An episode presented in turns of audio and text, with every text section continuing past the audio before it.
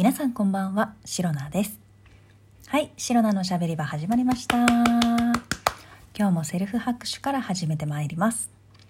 えー、2023年4月10日、第27回目の配信でございます。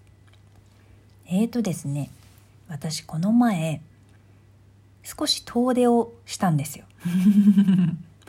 あの、シロナはですね、東京に住んでるんですね。東京都民でございます。で、まあ、東京の中でもいろいろね遊びに行ったりとか見るものとか楽しむところはねたくさんあるんですけれどもまあ大都会東京にないものもいろんなね東京以外の県外といいますか地方にもねたくさんあるので、まあ、この前この前そうですね少し前のお休みにえー、お友達と少し遠出をしようということで 遠出をするというかまあ遠出することになったんですけどね網だくじで。あの少し東京か、えー、東京出て、えー、遠い関東のね遠いところに行ってまいりました。でそれがねどこかと言いますと茨城県に行ってきたんですよ。で茨城って、まあ、今回ね車とか使わずにあの電車でねなんだろう。特急だったり在来線使って遊びに行った。まあ小旅行ですよ。も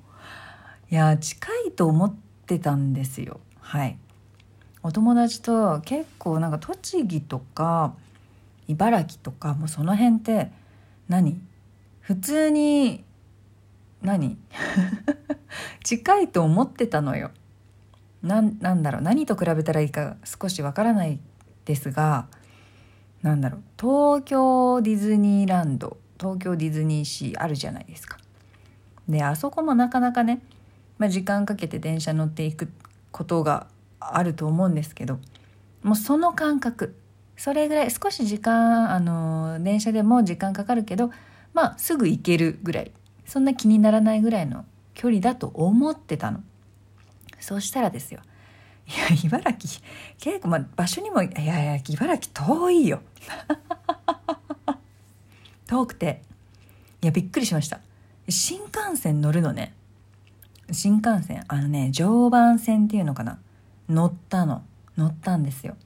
で特急券買って。でそれで1時間か2時間ぐらいかけて行ったんですけど。いやそんなにかかるみたいな。いやあのねびっくりしました。改めていや日本意外と広いなって思いましたよ。東京にいると本当ねどこでも何でも電車でヒュッてヒュッて行けちゃうから。全然なんか東京東京というか、ま、東京は狭いかもしれないですけど日本ってなんかちっちゃい島国だねなんて言ってたんですけどね。いや東京から茨城への移動だけでねあれだけ時間かかるとは思わなかったのでまあ、友達とねまあ喋ってればあっという間なんですけれどもそれなりに時間はかかるっていうのであの2人でねあのびっくりしてなかなか遠いねみたいな。なんか軽く遊びに行こうなんて言ったけどいやもうこれ小旅行よってあの何回も言ってました。はい。でですねまあね遊びに行った場所の話はまた今度しようかなと思っているんですけれどもえっ、ー、と茨城でまあせっかくね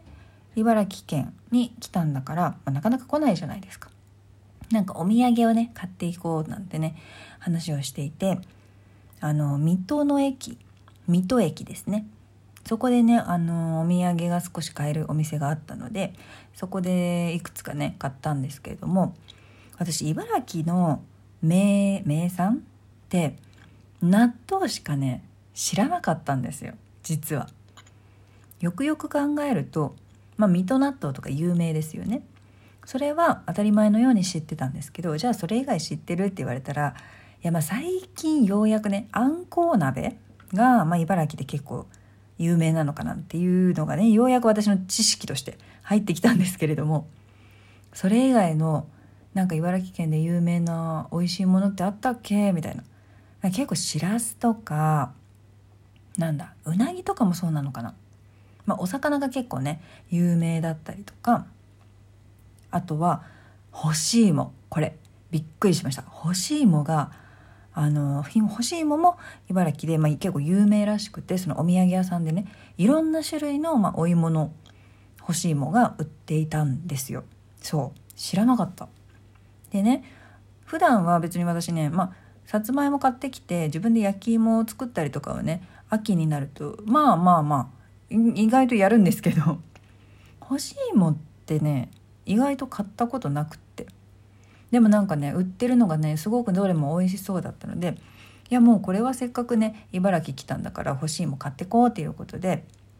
今回ね、まあ、干し芋が有名って初めて知ったしそれもあるしなんか買ってこうと思って選んだんですけどなんかシルクスイートとかなんだっけなもう一個忘れちゃったけどなんかそういう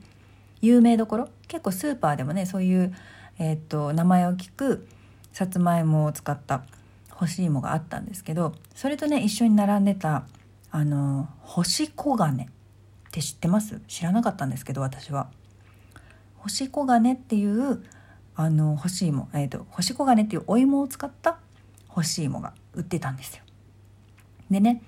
なんかま説明書きが少しされてて読んでみたらやっぱりねこの干し黄金っていうお芋を使った干し芋はあんまりねその出回ってないらしくて珍しい品種っていう風にね説明が書かれてたのでねあのもうこれは買うしかないっていうことで、ね、友達と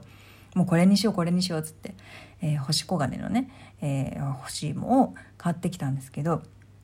でお家帰ってね早速食べたんですけど結構ね美味しい。なんか甘すぎないんですよね。でなんかそのななんだろう。結構ね甘すぎないけどでもちゃんと甘いから何？しつこくないっていうのかな？甘さが。でやっぱりなんかお芋特有の自然な甘さででなんかねもっちりしっとりしてて、美味しいんですよ。で干し芋初めて買ったから保存の方法がよく分かんなかったんだけどなんか絶対乾燥しちゃダメそうだったから。なんかあのー、何ジップロックとかにこう厳重にね包んで入れてとりあえず冷蔵保存みたいな感じでしといたんですけどなんかね合ってるかどうか分かんないままやっちゃったから あの怪しいんですけれども今日ねえー、っとまた食べてみたら1日ぐらい開けてるから1日ぐらい経ってんのかな？ちょっとわからない。1日ぐらいか。でね食べてみたらなんか昨日よりもしかしたらちょっとね硬くなっちゃってるかもしれないなと思って。なんか一日で少し硬くなってとか。まあ歯応えはね増えたよ。にちーみたいな。もっちり食べてたのがにちーみたいな感じで。食べるようになったんですけど。まあでもね味はねその何上品で自然な甘さっていうのはね健在でしたので。しっかり楽しむことができたんですけど欲しいものなんか長持ちさせるには冷凍するのもありなんていうのをねネットで見つけましたけど普通に食べるにはなんかもう冷蔵がいいのかななんてねあと夏場とかでなければその高温多湿を避ければね冬場とかだったら常温でもいけるみたいなんですけどまあね心配な人は冷蔵でね保存していただくのが、まあ、干し芋的にいいのかなと思います。まあ、ただね私はそのようにしたんだけどどうしてもなんか日が経つと硬くなっちゃう。これってもうそういうもの？干し芋って。干し芋初心者なのでちょっとわからないんですけど。まあねそんなことを思いながらあのお茶受けにぴったりだっていうことでね。干し芋ちょっとハマりそうだななんて思いながら食べてました。美味しいですよねやっぱり。なんか最近そうなんかそうカルディで買い物したっていう話も友達にしたらカルディで売ってるやっぱりドライマンゴーあれがすごく好きで美味しいってね友達も言ってたんでなんかそういうドライフルーツとかなんか干し芋だったりとかああいうなんかちょっと干して美味しくなってるやつって美味しくないですか？やっぱりねああいうのってねなんか自然な美味しさがねギュッとこう凝縮されてるからねやっぱ食べてて美味しいんですよね。またなんかそういったね似たような製法で作られたもの。で美味しいものを見つけたらね買ってみようかななんて考えているシロナでございましたはいえー、このラ、えー、この配信をラジオトークアプリでお聞きの方は、ハート、ニコちゃん、ネギなどリアクションボタンがありますので、ぜひリアクションしていただけると白菜が大変喜びます。よろしくお願いいたします。あとは質問を送る。ギフトを送るというボタンからもメッセージが送れます、えー、皆様からのお便りやギフト心よりお待ちしておりますのでぜひぜひよろしくお願いいたします。それでは明日の配信もぜひ聞いていってください。以上シロナでした。バイバイ。